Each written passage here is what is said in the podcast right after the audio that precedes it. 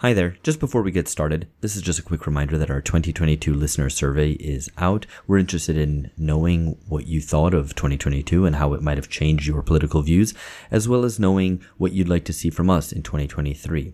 So the survey is up until the 21st of December. So if you can answer before then, that would be fantastic. Uh, we'd greatly appreciate it if you took uh, those five minutes just to answer that. Anyway, on with the show.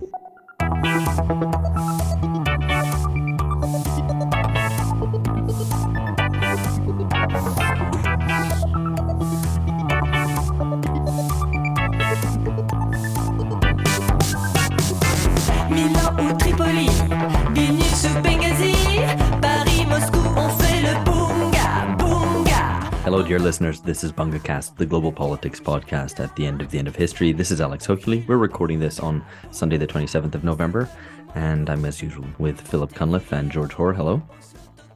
Hey. Hi. So, um, the left.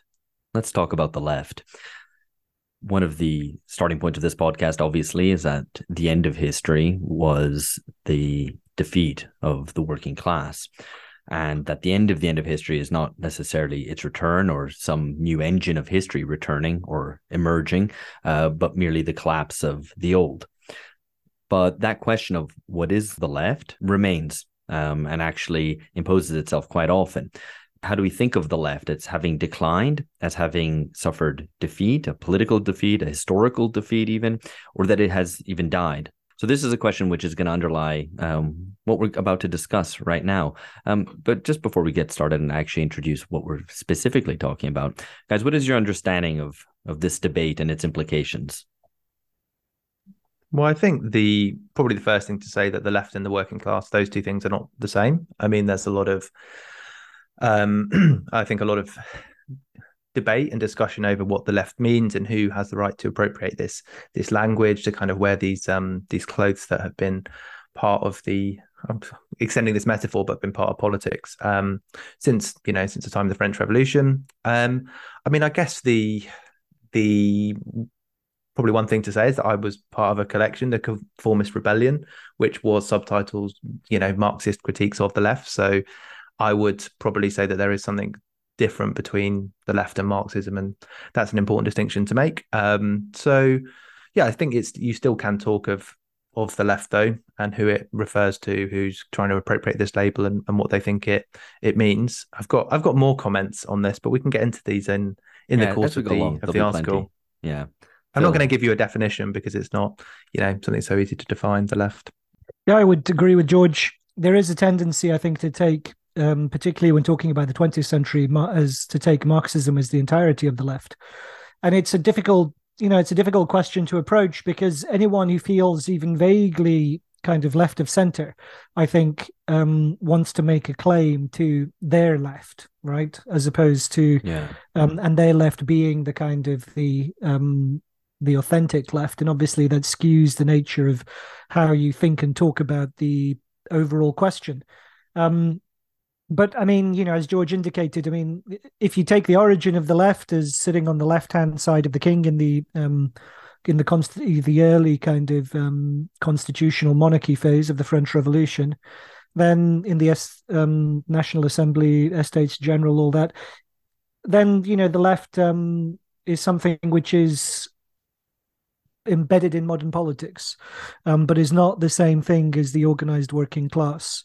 So I think the left is something which is um, kind of has been organically connected to um, questions of working class power and working class revolt over the last 200 or so years but it's not the same thing as it. And i think that in fact is you know very evident in western politics at the moment that separation. And it's not an original observation I mean, because you know, I think even kind of very, um, you know, uh, or run of the mill kind of political scientists understand uh, in discussing the switch of working class voters away from old social democratic parties to insurgent populists or to right wing parties. You know, they're recognizing that separation. Yeah, very good, um, important stuff to to note as we start off. And the question of the left's connection to socialism or to revolution is also something that we'll be returning to. So let me tell you very specifically um, what we're going to be talking about. Uh, there is a, a, a long article out in the New Left Review in the September October 2022 issues, very recently, by Göran Therborn. Um, it's a synoptic analysis of where the left is, globally speaking, almost a quarter of the way into the 20th century. So Therborn, if you're not familiar, is a Swedish Marxian sociologist. Um, he was born 21st 19- century, Alex. You see, you're already getting your dates confused.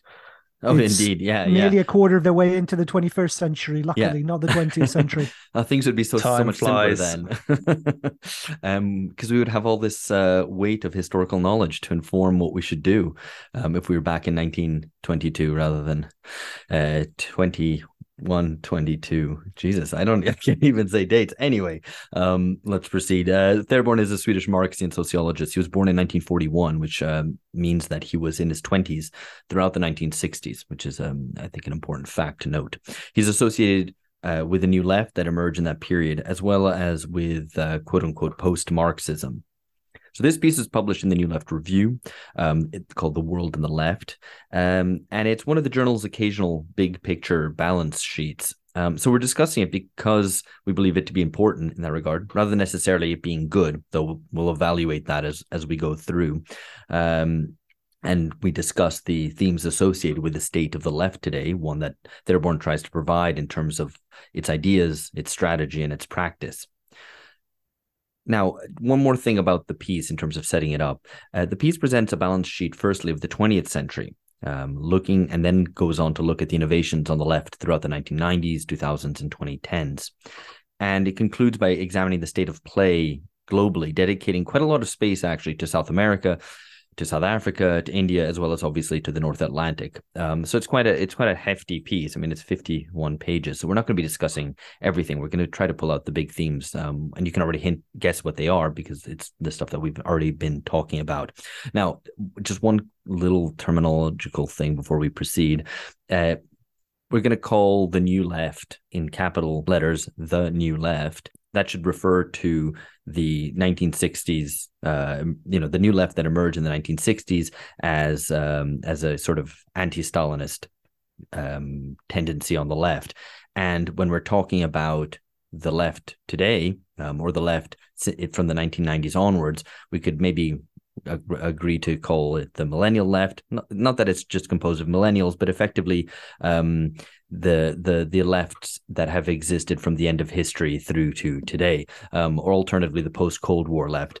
I only say that because in the piece, Therborn often refers to the new left, meaning the contemporary left, and not his old new left from the 1960s. So, just for uh, to avoid any confusion, the new left that kind of 1968 revolt, um, the millennial left. That's what's going on in the 90s, 2000s, and uh, you know up to today. Yeah, I think that makes sense. Otherwise, it's the the old new left and and the new new left, which is yeah, you know it, it, makes sense, but it's just a bit ugly, isn't it? A yeah. bit confusing. So um, Therborn makes a, an important or um, you know kind of confident assertion and attempt to synthesize what the 20th century was as a way of starting off um, this exploration of the 21st century left. It says the 20th, 20th century uh, was characterized by two dialectics Firstly, industrial capitalism, and it's a dialectic because it birthed and strengthened its opponent, the industrial working class. And secondly, capitalist colonialism, which likewise birthed and strengthened its opponent, which is to say, anti colonial movements. These uh, two dialectics drove uh, the politics of the 20th century. But at the end of it, we can look back and say, um, as Therborn does, that the industrial class dialectic described in Capital ended as welfare states within the confines of capitalism.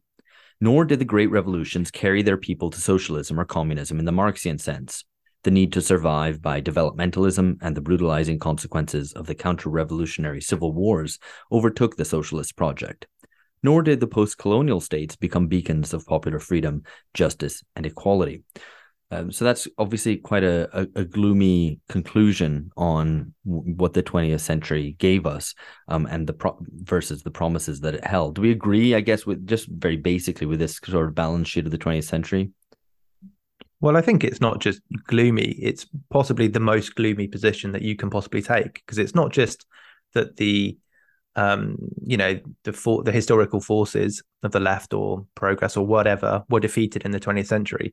is that the conditions that create those forces no longer exist. So it's a, um, I would say, a maximally pessimistic um, position because Therborn contrasts the 20th and the 21st century by saying that you know industrial capitalism this as you said alex it it's it births and strengthens this exploited part this kind of you know in the old um, way of putting things. You know, the, the grave diggers are created for capitalism. But in the 21st century, that doesn't happen. You have this new digital financial capitalism, which doesn't produce or develop its own adversaries. So yeah.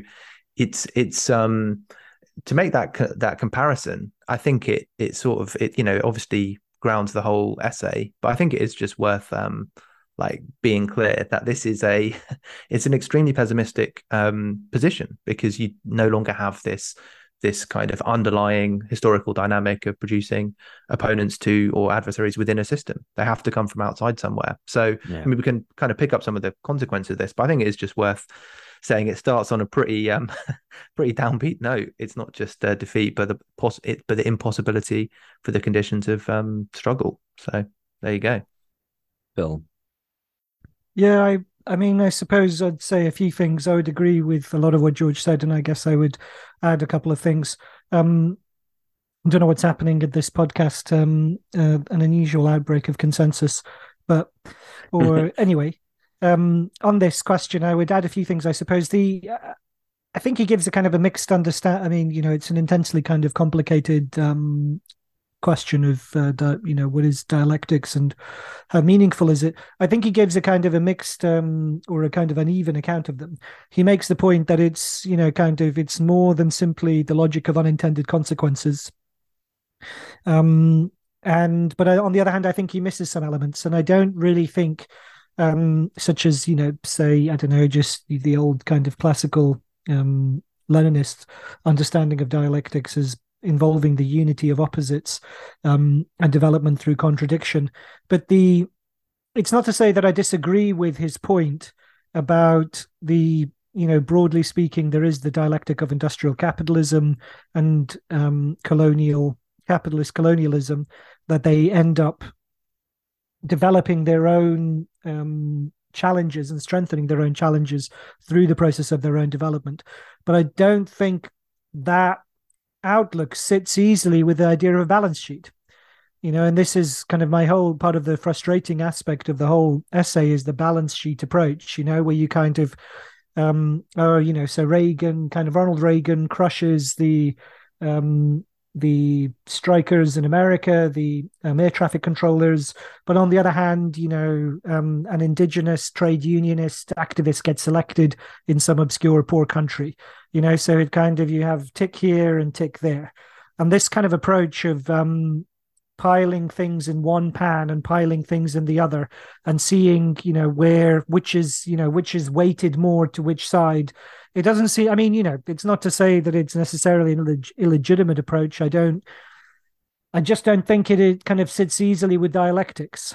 The kind yeah, of um, I, keeping score and tallying doesn't seem to me to really be dialectical at all. No, I, I, it's actually interesting because I, I had the similar impression reading it because the the kind of introductory section of the of the article is quite dialectical, um, and I think it it provides exactly that sort of description that I that I did in summing up uh, Therborn's argument with regard to the 20th century. But then it l- goes on uh, to provide this sort of balance sheet approach of weighting things up and going, well, this happened and then that happened and this was good and this was bad, um, rather than kind of working it through and looking at it kind of the you know, kind of uh, the contradictory workings of of development.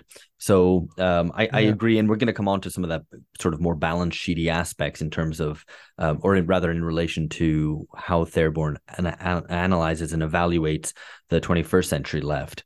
Um, but it, I think um, it's worth it's worth just quickly saying that you know to use a more contemporary um, reference that it's not really a balance sheet it's more of a form table. You kind of have these wins draws loses um, over the course of a mm. of a world historical season. Um, it is the world cup. We have avoided talking about this on the podcast but i did want to bring that that in because that's actually then um, yeah brings in this idea that it's over over time as as well. And so you do get the, the sense it, it is a kind of piling up of all these like small pieces and then you see which ones weighs more is one one way to look at it but it, another way is that it's essentially a loss of you know loss of form for the left it started off with some some kind of some big victories some close victories in the course of the 20, 20th century and then maybe um, lost a few key players and now it's you know it's kind of form has really has really tanked. But you know what they say: form is form is temporary, class is is permanent. But anyway, I just wanted to which is good. To yeah, the, that the, the working there. class is permanent. Yeah, maybe. Um, so um, moving this forward because that that all refers to the 20th century or certainly up to let's say 1989. Moving into a kind of the later period. Um, Therborn notes the impasse and exhaustion of both uh, the organized working class and of um, you know the kind of Soviet model, um, and effectively um, you know declares to a certain extent uh, the impasse and exhaustion of the left. Um, as George has already noted, that the new um, sort of motive forces, the financial and digital capitalism, don't seem to birth new opponents, not in the way that industrial capitalism did. But despite all that, um, Therborn says, and this I think we agree with, regular listeners will know, um, that neoliberalism is ending. Um, effectively, as a consequence of the global financial crisis, of increasing geopolitical competition leading to protectionism, and COVID and the whole management of that, um, has uh, created a situation in which there, uh, neoliberalism might live on, um, it, but purely in zombie form. It lacks all vigor and, and intellectual authority. I, what I wonder in reading this is um, whether in writing neoliberalism's eulogy, whether Therborn underplays the world historic importance of neoliberalism and the neoliberal period. Because the, the way he precisely phrases it is that it's a hinge between the 20th and the 21st centuries. So beginning with the oil uh, crisis of the 19 uh, of the 1970s um, and you know really emerging politically uh, in 1979 1980 all the way up to let's say 2020 um, for him though it's an interlude an, he, I mean, one of the one of the subheadings in the in the article is a neoliberal interlude. Is he right in portraying it as an interlude? It seems to me to suggest that things return to a sort of the status quo ante after neoliberalism. Mm, I, I, I mean, we we don't, I think, all entirely agree on the future or the death of neoliberalism, but that's you know that's a separate point. But I, am not sure. I kind of I think the logic of his argument is like there is a really strict d- difference between the twenty the 20th and the 21st century. The 20th century, you know, just to repeat this, this was the those dialectics of industrial capitalism and, and colonialism and the 21st century is is very differently structured historically so it's about these legacies of um of the 20th century it's just like gigantic historical hangover of you know war and um, all these other kind of climate change inequality all these other sort of negative things which happen in the 20th century. So there has to be i mean either you have a kind of an abrupt or a, or a gradual transition between these two different sorts of historical periods um, for, for Therborn in, in his article. But i don't i mean i don't know if he does sort of uh, underplay like if this is really is what happened then this is a crucial a crucial period. And i think though he he doesn't really explain why and how these, um, particularly the dialectic of industrial capitalism. I don't think he explains sort of why this dialectic finished, what that means, and why that led to the to the things that he says happened in the 21st century. Because presumably, this neoliberal period was, if this was the closing of these two like dialectics that structured a whole century, there would have been then you know you would be able to to kind of see how this happened and it would be a crucial period i guess my my issue is more or, or to kind of clarify, it's that it, it seems to um, suggest that Therborn sees a continuity between the left of um, the period in which he um, came of age, for example, from the 60s onwards, um, through to today. And so you have this neoliberal period of retreat for the left, um, of various defeats, but it seems to um, you know conclude ultimately on you know exhaustion or impasse rather than the left having uh, faced some sort of a greater historic defeat. Um, and also more specifically actually rather than the left because george you were right to spec- uh, to to insist on the difference between the two but the the the the, the global historic defeat of the working class the workers movement um, you know in the 1980s and i think that um, that then strangely gets underplayed by his treatment of neoliberalism as this sort of bad period, um, which ended these dialectics, but the left train kind of keeps moving on. And I think I would probably urge a, a more serious reckoning with, I guess, what the left is as a consequence. Uh, okay, yeah, no, I think um, I think I do agree with that because, yeah, I, it, you can't have a consistent um, I mean, he does try and draw parallels, and there's a great table in this um, in this article, and listeners will know that I'm a I'm a fan of tables. Um, and it you know it does suggest some very clear consistencies or, or st- structural similarities between the left in these two periods, the 20th and 21st century. But yeah, Alex, I do take your point. If if this is a you know such a crucial hinge, then there should be differences. you shouldn't say that these are essentially the same thing, but with slightly different orientation. Instead, it should be they're like chalk and cheese 21st and 21st century um left lefts. And, and but and i think i mean to go to go to extend that further i think that it's precisely that continuity which allows him to do his balance sheet approach. So, like, okay, the left that we used to know in the 20th century uh, is no longer um, exactly in that in the same form, precisely because you know the end of colonialism and you know in, uh, deindustrialization and so on. So you don't have the the working class taking the same form that it used to. Um, but basically, we can just look at how the left's doing now. Okay, maybe it's a little bit more positive in certain places, a little bit more negative here, um, rather than working through what was uh, a much more epochal kind of breaking point. Yeah, uh, represented by 1989. Yeah, no, I agree. So, I mean, it's actually interesting, and and Phil, I remember you uh, raising an eyebrow at this um, because, in very much in relation to this, Therborn writes uh, in in the article and refers to a Perry Anderson essay in the year two thousand, um, which uh, an article which has a similar ambition, I guess, to to what Therborn does here. And uh, he writes that Perry Anderson concluded that the necessary starting point for a realistic left was a lucid recognition of historical defeat. Anderson continues, little short of a slump of interwar proportions would be capable of shaking the parameters of the current consensus. Um, I, I mean, I, I agree with Anderson's take, and um, it actually, I guess, that sort of uh, world historic slump of interwar proportions eventually did come to pass um, with the global financial crisis and its aftermath. So, does this suggest um, perhaps a, a, greater optimism even than what Perry Anderson, um, than what Perry, the position that Perry Anderson took and that Therborn tries to back up um, from from back then? I think, I mean, he is more, I think Therborn is certainly more optimistic. Um, and he tries to recharacterize, I mean, his whole thrust of the argument is to recharacterize what Anderson describes as defeat. He seeks to redescribe it as impasse.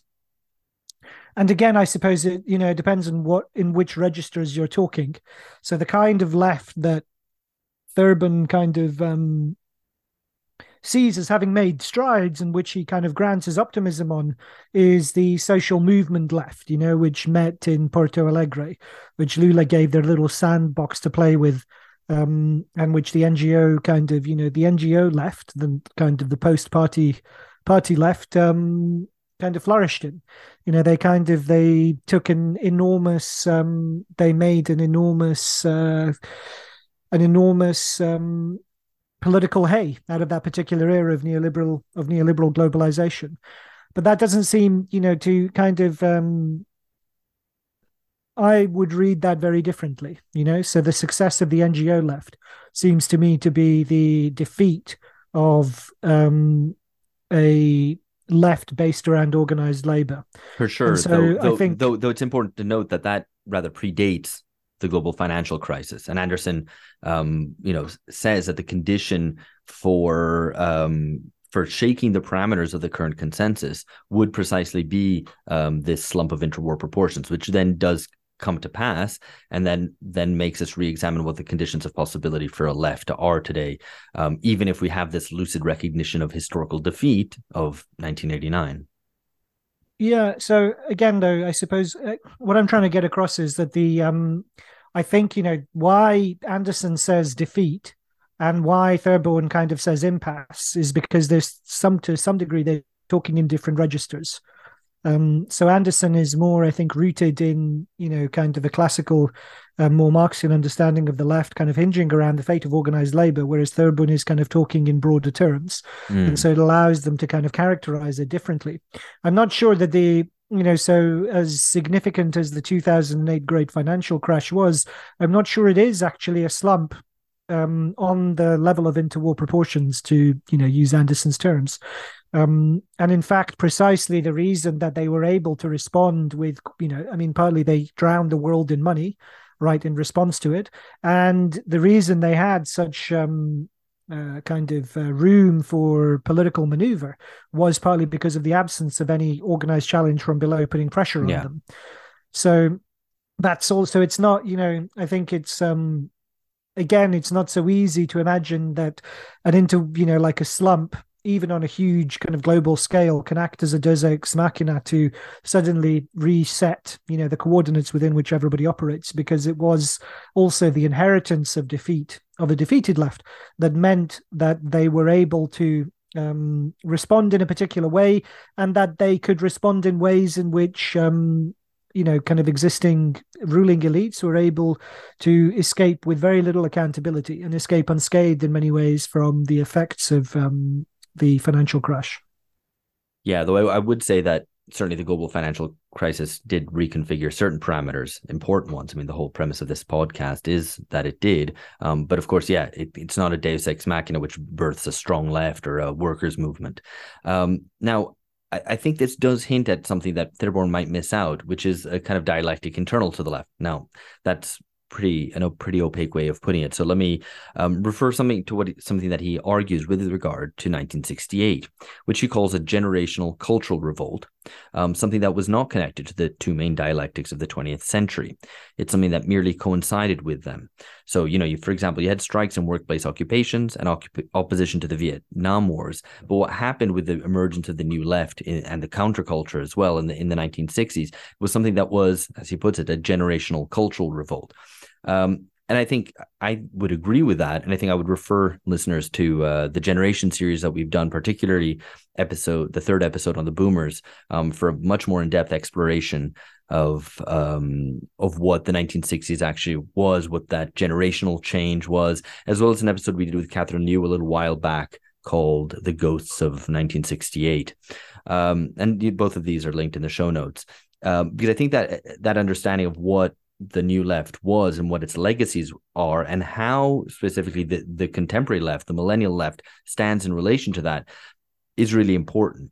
Um, so I, I wonder you know whether the you know new left is effectively continuous with the contemporary left or and whether it or, or rather that both of those left the left since the 1960s maybe has to a certain extent been a story of um, cultural and generational change more than it has been um, something which uh, I guess is is is integral to a kind of structural contradiction within capitalism, to put it in kind of grand terms. I think you're right. I mean, I think he does underestimate that kind of internal dialectic. I'd frame it slightly differently, though. I think both perhaps to what you said and also to what Therborn says, the reason the fact that it was a cultural generational revolt was a symptom of its political failure, not um, a symptom of its, uh, you know, of its intrinsic kind of um, character or of its success, right? So I think that was, you know, and I mean, it did, you know, it did kind of uh, the revolt of the late '60s did anticipate and lay the ground for in places like France, but also Italy and elsewhere. It laid the ground for the um, kind of industrial conflicts and workplace militancy of the 70s. So, I mean, yeah, it wasn't accidental that it came at the end of the long post-war boom, right? So, I mean, all of those things are significant, but the fact that it became, like you say, generational, like I said, I mean, it seems to me that is a failure to um, a failure to reckon with itself um, and the fact that it, you know, politically failed to overcome the inheritance, I suppose, of the um, of the of the left of the first half of the 20th century. So let, let me rephrase it to see if I've understood, and then uh, George can respond. Uh, that effectively the the the new left was not necessarily always from the start a generational and cultural revolt, but it it became that because as a consequence of its failures, that its legacy was precisely that kind of yeah was a kind of counterculture and and um, the Yeah, initiation rather- of these cycles of generational kind of conflict. Yeah or rather that it failed to rise to rise above it. So i mean it would obviously always to some degree be conditioned by emerging in the kind of relative affluence of the post-war period um in the period you know that period of demographic transformation um and the slow kind of disintegration of the post-war order but it didn't rise above that. So that is this you know which it always remained kind of um shaped and conditioned by it. At least that'd be my take on it anyway Yeah, I think there's um th- there are some continuities between that generational aspect and and the millennial left today, or at least in some parts of the world. The you know Corbynism. There's there's a one analysis of this that it's generation or or was or whatever generation left. That there is a specific um generation that has a consciousness of its uh differences in particularly, and uh, this is not the same as '68, particularly in terms of I guess um, ability to get on the housing market and job prospects and and overeducation and things like this. I think the you know the, the revolts of 68 were of a, of a different character than that but there certainly was always in both cases a pretty strong generational um, young versus old um, dynamic there but i think that yeah i think the, the overall point that the to a certain extent you might say the left tends to fight the last battle and to the extent that the, um, like the left is an identity which can be you know shared by a large group of people and and there is a continuity in left struggles. There will be this tendency to to kind of um, partly shape shape a political response in in order to the to the last failure. It's like uh, to extent to use another football analogy you set up the your formation against the team you played last and so you're always you're always one one game behind. Um, sometimes it will work anyway but sometimes you'll be um, um, outmaneuvered tactically because your your your uh, tactics are obsolete Well, and, and this would be the the case here of, for example, the the, the Western left continuing to fight old battles, like continuing to um, fight against the patriarchy, which is no longer there, for example.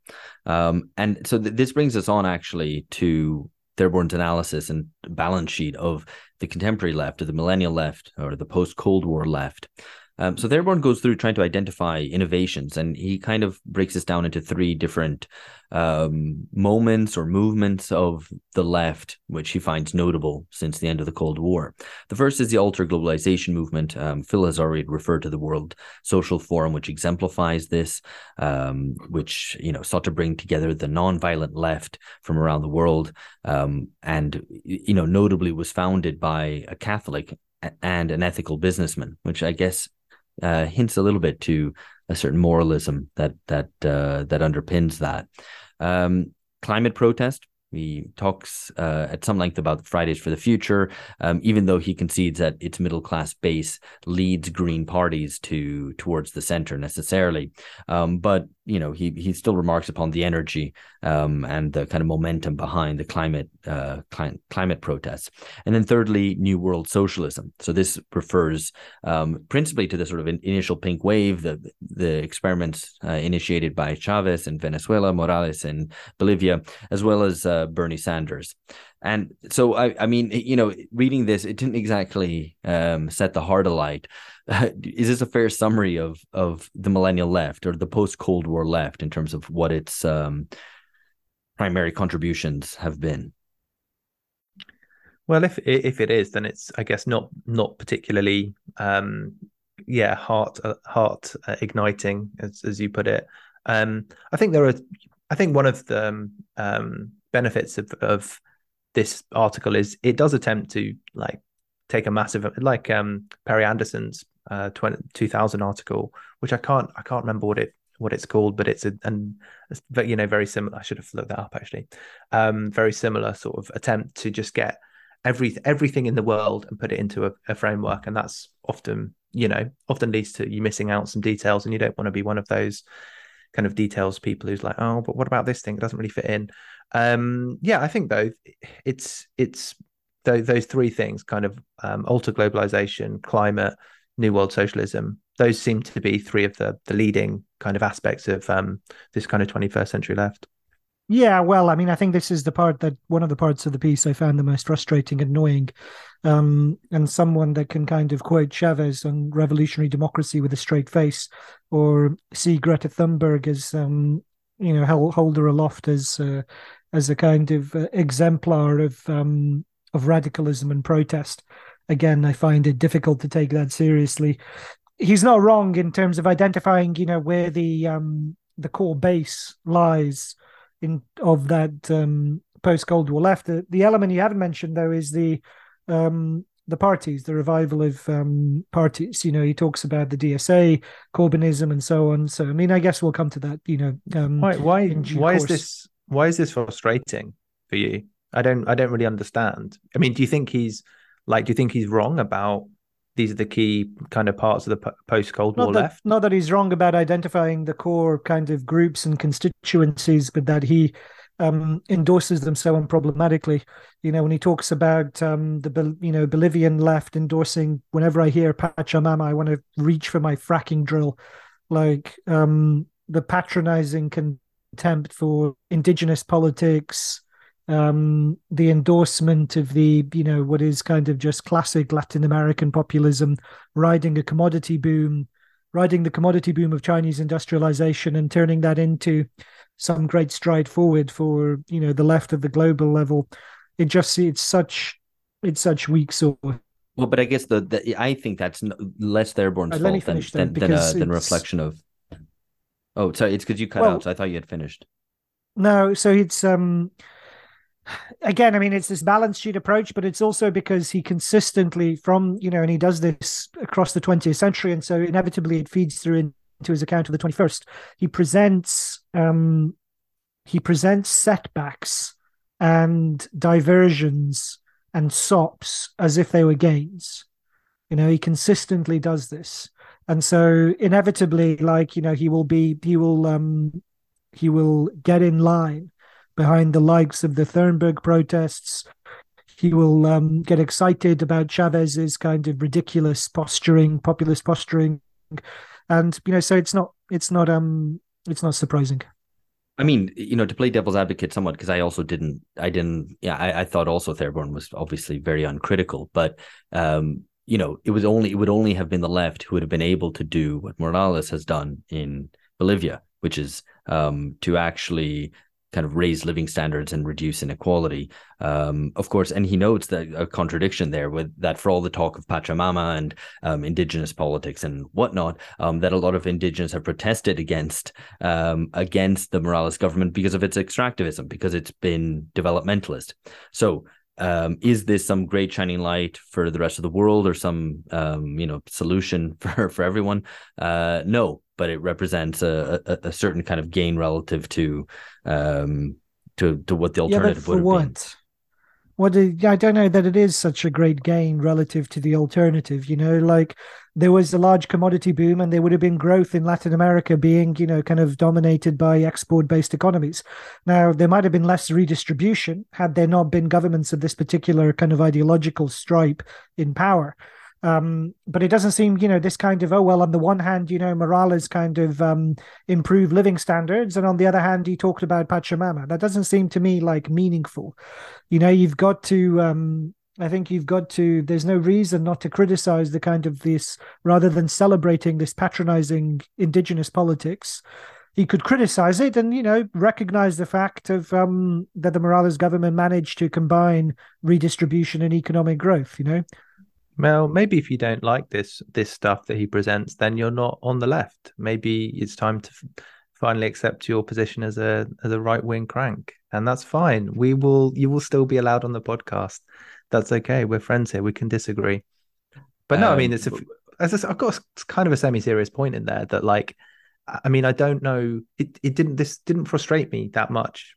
This this art this article because I guess you know this is what you're sort of expecting to see is a celebration of these things, which I think make up some of the key kind of intellectual uh, lodestars, if that's I'm using that word correctly, of the contemporary left. I mean, maybe I have yeah, lower you expectations. Me. You mis you mistake me though, George. I'm frustrated because these are not the good things to endorse, irrespective of where whether one is on the left or anywhere else for that matter. I mean, my, you know, like obviously I want the people of uh, Bolivia to enjoy kind of Western standards of living and to flourish in um, freedom and democracy as everybody else, right? So that is the source of my frustration. it's not because I'm um, not because you know I'm uh, Morales didn't fulfill the program that I drew up for Bolivia.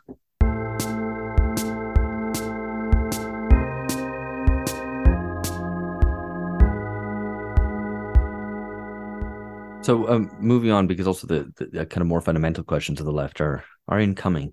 Um, but Therborn goes on to analyze these across several axes, and it's all very well trodden ground. You'll be familiar with this. You'll have heard this before. So he talks, for example, of the left's changing social base, uh, different forms of organization, and so on. So you know, just to just to characterize the article quickly before we discuss a couple of these in in more depth, uh, he looks at, for example, how the left social base has changed from the working class to the people, um, and he gives the example of the Chilean constitution, which has uh, which stipulates, you know, that it's a, a plurinational state. Uh, uh now, of course, this is a, a, constitution that was rejected, so it already does point to some of the contradictions of this move uh, towards uh, away from the working class and towards the people, or even a, a particularly pluralistic understanding of what the people means. Um, instruments, looking at forms of organization, how the left has shifted from the party uh, to the network. Um, notes that the the post organization politics of today um, shows how far off the sense of gaining state power still is, um, which is in contrast to the movement politics of of '68. Um, I, I, did want to dwell on one of these axes um, in a little bit more depth because we're not going to kind of explore all of them, as I said, it's been explored uh, in many other places, including in our book, The End of the End of History, uh, and many other places besides. One uh, point, I think, is uh, with regard to the modes of the left. So it's shift from representative democracy to media communications and participatory democracy. Let me just quote from this, and you guys can uh, then come in and respond. The 21st century left sets out from a much more unqualified embrace of democracy to court in the Indignados, um, for example, uh, emphasize deliberative democracy, participatory, if mainly digital democracy, usually rejecting the structures of representation and leadership. So, how should we understand the millennial left's uh, quote unquote unqualified embrace of democracy, if that's indeed what it is? Yeah, I mean, I think it's it's um, if we're talking about the millennial left's um, unqualified opposition to democracy, I think that's the right way to to put it. Um, the it's difficult not to hear to talk about you know to talk about Brexit as the as the clearest example. I know it's not just all about complaining about left Remainers, but here you had a kind of ruptural possibility, um, if you want to put it in that way. And you know who would who was a most um, invested in foreclosing this opportunity? It was indeed the left Remainers. So I think it's a I think this is the there are two things which I think uh, Therborn gets wrong in this table, and this is this is the one of them. But I don't think it's the main one. I think actually that point about the social base. So actually, he says main addressee slash base, and I think this is important. Kind of, I don't want to talk in this this elision or this kind of combining these two things because in the case of the 20th century left, the the addressee and the base were the same. The working class was yeah, the that's a good point. Um, the subject and the object, if you want to put it in that way. Um, but the in the 21st century left, I don't think that's true. I think the claims, uh, things were addressed on behalf to the people on behalf of a, you know, small a smaller group of middle class or professional managerial class or or whatever. But that's always but been the case. Is, that's always been the case. No, that the left has been in, that so. that it's intellectuals addressing themselves to the working class. So no, um, that's not true because you had so. trade union, you know, kind of genuine um, kind of um, representatives of organized labor trade union barons, um, the upper stratum of um, the labor bureaucracy, you know, and also the beneficiary, you know, who were also the political beneficiaries of that kind of um, upward mobility, I suppose. I guess you don't want to be too like nostalgic and say everything was fine in the 20th century and we had good, honest kind of working class vehicles for good, honest working class politics or whatever. But I think it is an important. Um, he, he sort of accepts that at face value and I think there's lots of things about the um, the ways of functioning, the kind of um, main instruments, all this sort of thing, which you can, to a greater extent, take more at face value because you're describing how um, you know these political programs are pushed forward. But if you're talking about like whose interests is this actually in, who's being addressed, and who's the who's being mobilized, um, then you can't take it at face value. And I think the fact that he does that kind of is because it's the foundation it distorts the whole edifice that's on top of it. So I feel like this is the you don't want to just say you don't want to read past a certain part in an article because you disagree with like one of the claims, but I think it is fairly foundational, and I don't I don't think it I think it does undermine some of the like the rest of what he he does because it means that he he just take continues to take everything at face value rather than be a bit more um, critical potentially. So I would I mean, I agree with George, and I'd add uh, just a couple of things there. So, I think the it's you know I'd agree it's not an, the idea it's an unqualified embrace of democracy. What he's really talking about is a shift from representative democracy to other kind of forms of democracy, the kinds of forms of democracy that tend to work more in the interests of middle class people who like to you know kind of chatter around in seminar rooms or endless meetings and you know. Um, or kind of um, have been, you know, have uh, had graduate seminars about the agora, and imagine that kind of that is the model for um, modern politics. So it's a it's a hostility. You know, there isn't an unqualified embrace of democracy. There's a, an embrace of a certain kind of democracy, and it's not accidental that it came with, as George kind of um, suggested, hostility to the nation state as the vehicle for that kind of politics, because representative democracy still remains kind of bound up with it. So the NGO left of Porto Alegre, as well as the um, the left of that was uh, you know that plumped for European Union um, that is part of that shift away from representative democracy. The other thing is, you know, I don't accept the the idea that the you know that this um, change in social base from working class to people was an innovation. Now that was kind of the roots of that lie deep in the 20th century. You know, I mean, you can trace that back to um, the Stalinist um, accommodation to or um, accommodation to the liberal liberal bourgeoisie with the foundation of the Popular Fronts, right? So the Popular Front politics of the mid 20th century, I think, is the root of that shift, right? So all of this, I mean, it seems to me like there's, uh, again, I mean, George said, you know, in a survey on this scale, it's inevitable there are there are things you're going to disagree with, and it feels churlish occasionally to pick holes in a survey that's so ambitious. But nonetheless, I mean, there are certain things which I think are just kind of um, fundamentally flawed and that uh, you know when you're unwilling to kind of see the roots of some of the claims that you make as lying deeper then you're not going to be able to claim as much as you think you are I mean, I agree on your point about about populism or the, the address addressing to the people rather than the working class.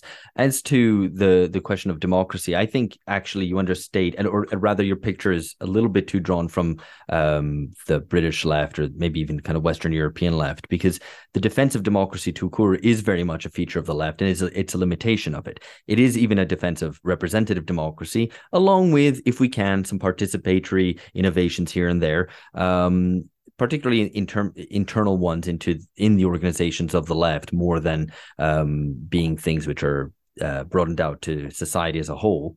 Um, but you know, I think here you can see the reliance on a defense of bourgeois democracy in itself in the limitations of contemporary anti-fascism, which is a, a major um, plank of the contemporary left, such as it is. Um, there, there's a defense of democracy um, with very little pointing beyond it. It's a defense of the current institutions of democracy um, against the the threat posed by the reactionary right. And I think, I mean, I think that's a limitation uh, of it, but I, I, I don't think it's. They're not. Anti-fascism is author- is one of the authoritarian aspects of the contemporary left, not one of its democratic moments. But it's a defense of democracy. It's a defense of the institutions of contemporary democracy. We might think that those institutions are not democratic enough, but uh, they it is still a defense of of Congress of the. It's a defense of the, of the status quo. I don't think it's a defense of democracy. Anti-fascism is, at least in domestic politics, is consistently mobilized to check popular demands and to dissolve majoritarianism. Again, again, very much a European picture um, I think again, it's it, that's oh, that, sorry. that is such being a, too close. I think that's a reflection of you being too close. part too, of the world. That's that's in your kind of like London bubble PMC left, oh, um, and, oh, yeah, and therefore you amplify yeah. that amplify not, not that about, to, to the rest France of the world. Or Italy or Germany. Yeah. No, of course not. Those are But small look, I mean, countries. Phil- small Phil countries. isn't- No, no. This, this is. I think Phil it's isn't important part here. of the London PMC. He's part of the They are not. the rural. They, they are not. They are not small The countries, backcountry right? They are not They are- small but, countries. But but this is this is very much a global overview. He's he spends far more time discussing India, for example, than anything in in, in across Western Europe, most likely, and certainly more than in any specific uh, European country. So I think it's worth um, at least acknowledging that the kind of cultural and social structure and tendencies and everything else are rather different um, elsewhere. Even if there's even if the the big picture question of of the absence of no, I'm happy to is this is the I'm same. happy to obviously I'm happy to talk about the um, you know developments at the global level, but anti-fascism isn't like you know kind of the um, the significant a significant aspect in Indian politics the way that it has been deployed in Western European politics. That's true, but then that undercuts what you were saying as well, right?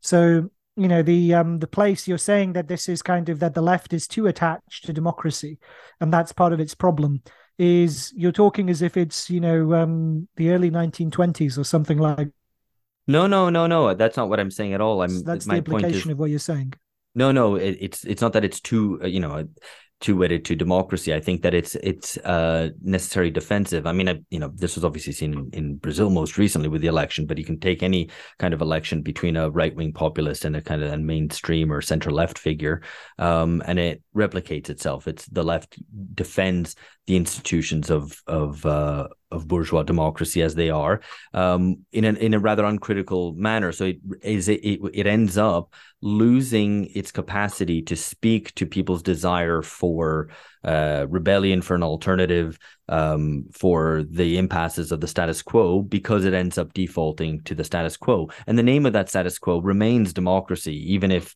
um, it's a very hollowed out democracy, as um, we have discussed a, any number of times. It sounds maybe that like you're generalizing from the Brazilian case a bit too much there, then Alex. I mean, what we really need to to search for is a kind of gammon internationalist synthesis um, where we do take into. I mean, this is one of the challenges, right, of doing this kind of um, the left in the in the world is this because if there are two situations where fundamentally different kind of valences apply to this question of democracy, then how do you how do you capture that um, in a in a table? And I will st- stick by the value of of tables um, in this kind of in this kind of context. I mean, yeah, it might just I'm be not, that. Sorry, I'm not sure you. So I'm not sure you're right about about that, Alex. Right. So you know, I think you know that might be the case in in Brazil, right? But in America, for instance, it wasn't so much democracy that they were saying, you know, that they were defending the Trumpian challenge, right? They're defending the Constitution, the Republic, right? The institutions of the American state. So democracy, you know, they consistently, you know, that wasn't something that was front and center, and certainly not, you know, um, certainly not in the case of Britain, where um, you know that was obviously a harder sell given the fact of um, the way the majority swung consistently. So anyway, I mean, I think the point is like I'm not quite sure that the um you know that the left's I mean I accept the fact that the left has trouble kind of speaking to the um speaking to the instinct and the taste for or the popular taste for change you know which is very kind of prevalent at the moment. That is certainly true. But i don't think that's because that is because they're so kind of attached to um the institutions and practices of democracy. Well so we'll have to we'll have to move on. I i, I think it i think it rather is. I mean, that that's been my experience. I suspect it's it's similar in um, I don't know Turkey, for example, where the Turkish left uh, response Erdogan has been in those terms, uh, especially in, in countries where the democracy is less consolidated, where it's seen as much more something to be defended rather than taken as a given, or rather taken as a sort of um, you know ambiance or milieu or something in the way that uh, it's treated in Western Europe.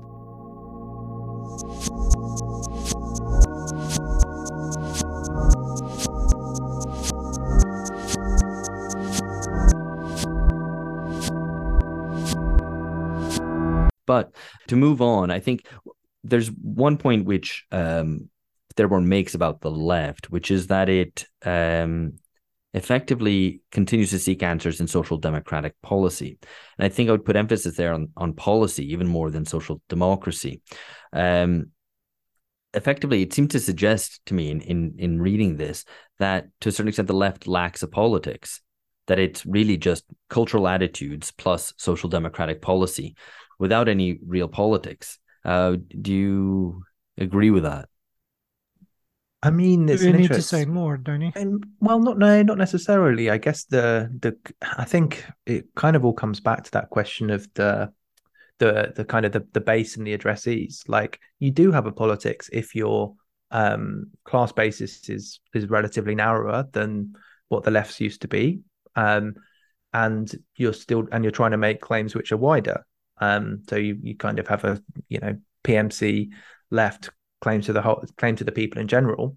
I mean, you, you if you want to be super vulgar about it, then the, the um, vulgar Marxist, then you would say like, well, it's the the politics is putting forward the class interest of this group, and whatever is good for them, you you kind of um, are constrained by needing to make claims to the to the whole of the people. But that's essentially once you strip away sufficient layers of kind of ideological um, camouflage, that's really what's going on here.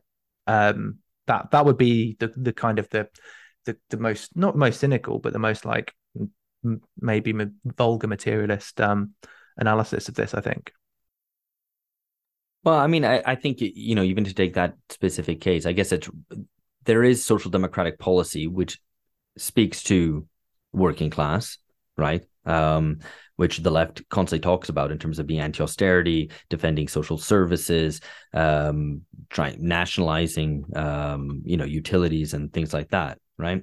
Um, but of course, I think you're right in your analysis because ultimately that becomes superseded by demands which play much more to uh, the kind of middle strata of society, which is you know things like um, debt relief, not for um, all debt or various other forms of debt, but specifically uh, university, you know, debt incurred for university education. So it's always a kind of you know aimed at the middle strata of society. So um, I guess in that regard, yes, it does. There is an um, kind of the left kind of middle class um, kind of the activist base of the middle uh, of the left ends up seeing its interests predominate um, but I don't think that means that it doesn't have kind of social democratic policies. But I think that's a that's a weakness of it in terms of its mere defense of of the status quo ante. Um, and in that and in that regard, because it is it's a it's a, merely policies. There's no real vehicle for pursuing that in the form of uh, the trade unions of old.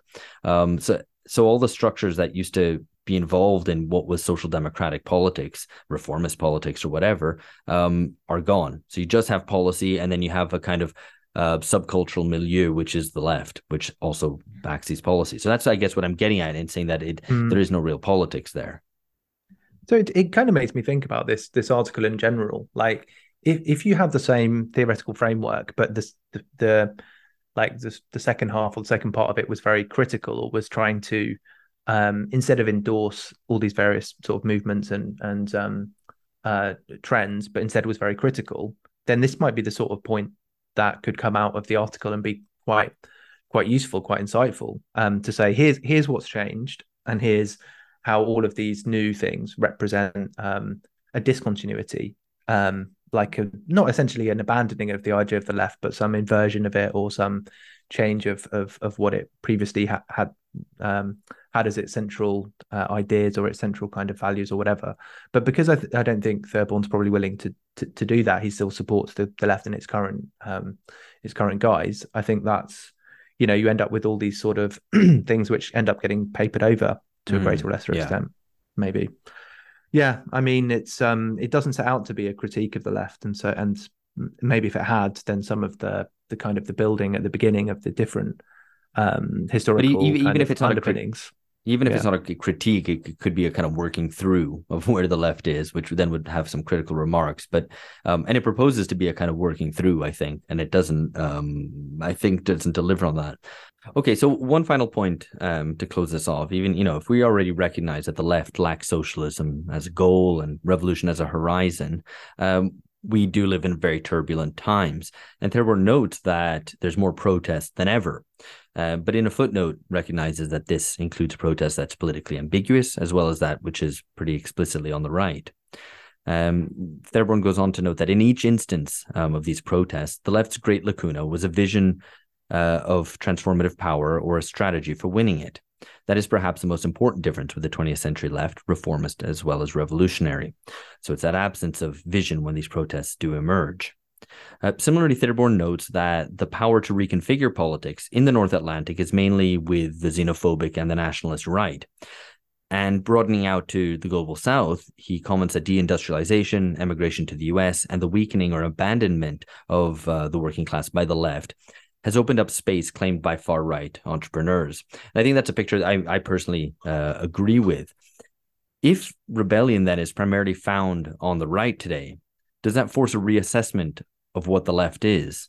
If the left is uh, conservative, perhaps conformist, um, or merely just defensive, um, does it make it a left? Um, what do we make of yeah. the fact of a genuinely I don't want to say, yeah, maybe a genuinely popular right of a right that is uh, rebellious and is seen as anti-system, um, even if we recognize that ultimately it is in no way anti-capitalist um, or doesn't really um, significantly challenge any structures of power beyond the kind of um, who the cultural gatekeepers are, perhaps. Um, nevertheless, a lot of the um, you know, kind of energy and turbulence that exists today ends up being captured by forces um, which look more like the right than they do the left.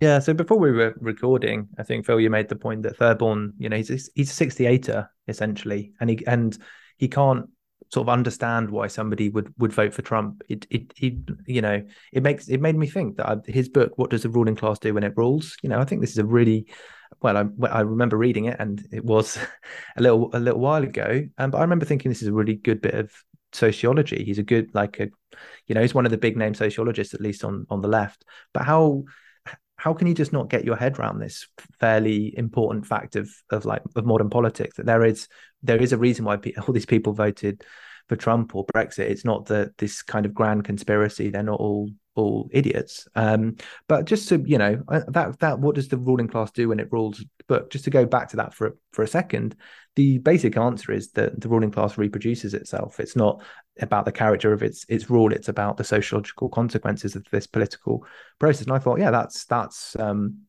you know that's a pretty good insight, and it it's a pretty good way to analyze you know what the ruling class is. And if he'd applied that question to today, I wonder how he would potentially have talked about some of these um, uh, processes. For example, it, makes me think of Michael Lind's book, um, where he's talking about how the how the managerial overclass reproduces itself, like how these processes of credentialization are, are part of of the ruling class um, um, reproducing itself in American society. Anyway, that's a bit of a a bit of a, a digression, but I think it it um it's one of the weaknesses of the of the essay as a whole um, which probably comes through a lot of it. That just this um, like there must the feeling that there must be this um sinister explanation or account for why um I think he could, on the like last page when he's talking about in the UK and the US what happened to socialism in the 21st century, Corbyn and, and Sanders, it was um, crushed by a vicious orchestrated campaign um, in in and it's like this is one account of of why Corbyn lost, of why Bernie lost, and different in, in each case. But it's it's I think it takes too much much at face value. There's not enough class analysis, and that's I guess sort of what I'd expected going into the piece a little bit. I don't know if that does answer the question or or not, but it it um well I'll, yeah I'll I think it was let Phil come in and then we'll, we'll we'll take that on. So I would I mean I'd say a, uh, I suppose a couple of things. Um, I mean, I hope you know, as, as a parent, like I don't, I'm not particularly taken with um with Therborn's argument, but I think even accepting it on its own terms, this is um the nub of it, right? Where he says that it's the absence of a vision of transformative power or a strategy for winning it, and so he sees that this is the great kind of weakness of the of the 21st century left by comparison with the 20th century left. Um, but is unwilling to kind of it seems draw the conclusions from that so he still wants to do this balance sheet approach of like you know pachamama wins over here this person loses over there and you know kind of it's all kind of um totted up here and there. But without that it seems to me if he's willing to concede the fact that there is this absence of vision for transformation um then it's how is it even meaningful really to talk about kind of gains and losses in that context? Mm-hmm. if there's no real vision for what a you know like a different kind of society would look like right? Um by comparison with the 20th century left then how is it meaningful to talk in these terms you know? And that is just kind of taking for granted the case that he puts himself. So that's one point. The other element i'd say is like the um i think the uh again, I mean, it goes back to the question, I think, of political representation. Um, the people that he's kind of castigating as um, uh, belonging to you know being the xenophobic and nationalist right i think a lot of those people are potentially biddable. And the reason that they go for the populist right is because they're um, they're uh, rallying around political structures where they feel as if there is, you know, which are more responsive um, and which are closer to them in ways that um, other kind of political structures, like I don't know, NGO meetings in Porto Alegre, you know. So where where where else are people, um, you know, where else are people meant to go? And that takes, you know, so that takes us to, or it takes me at least to the final point I wanted to make in response to this is the this question of, um, you know, something that is he's not um, a dimension which he's it seems oblivious to at least in this piece is the fact that the you know what is the um, relationship between the left and capital um, right in the sense yeah. that you know you can make the case that a lot of the you know even with the extreme end of say Hardt and Negri's um, empire you know this was a common criticism made of Hardt and Negri back at the back in the day that they were neoliberals right? And there is some justice to the critique in their haste to um, in their haste to kind of talk about political struggles at the global level and abandoning the nation state. They effectively you know took for granted and even naturalized um, the kind of vision of late global of what we now know as late global neoliberalism. And all the ideology that the left is so favored with and this is a you know kind of a talking point which has been raised before on bunga but say like you know woke ideology as the ideology of the corporate um, human resources department there are all sorts of ways in which the ideology of the contemporary left lends itself to um, consolidating the market, to expanding new markets, to demolishing labor opposition, um, to dividing people, right, um, and uh, dissolving away majorities. And so that question of how the left is complicit with the dynamics of capitalism is something which he doesn't really consider at all. Mm-hmm. Um, and so without being able to consider it, you're unable to account for how people have also turned away from the left, right? Particularly once organized labor is defeated. Yeah, I, I, think that's very well put, actually, Phil. And it is something that was lacking from Therborn's analysis. Hopefully, um, on Bunga, we have and uh, are and will continue to uh, provide more thoroughgoing critiques of uh, of the left, um, not with the aim of just making ourselves um, seem uh, smug and smart, um, very much uh, to the contrary, um, but it's to identify the possibilities for some rupture today. Um, so that is uh, it for this. Let us know what you thought. I'm sure um, you will uh, undoubtedly have many comments on this, uh, listeners. And uh, if you're not a subscriber uh, at patreon.com slash bungacast, we always have very lively uh, discussions and debates in response to the episodes, which then we take up and regurgitate, if that's not too foul a way to put it, in our uh, monthly alpha bonus bonus episodes with, where we dialogue with our listeners. So do sign up if you're interested. It's five dollars a month, and you get two original episodes. Um, and uh, even if you don't, it'd be nice if you left us a review uh, anywhere you get your podcasts. If you give us five stars, that'd be great. Um, have our own little five star movement. Okay, we'll leave that there. Uh, catch you next time. Bye bye.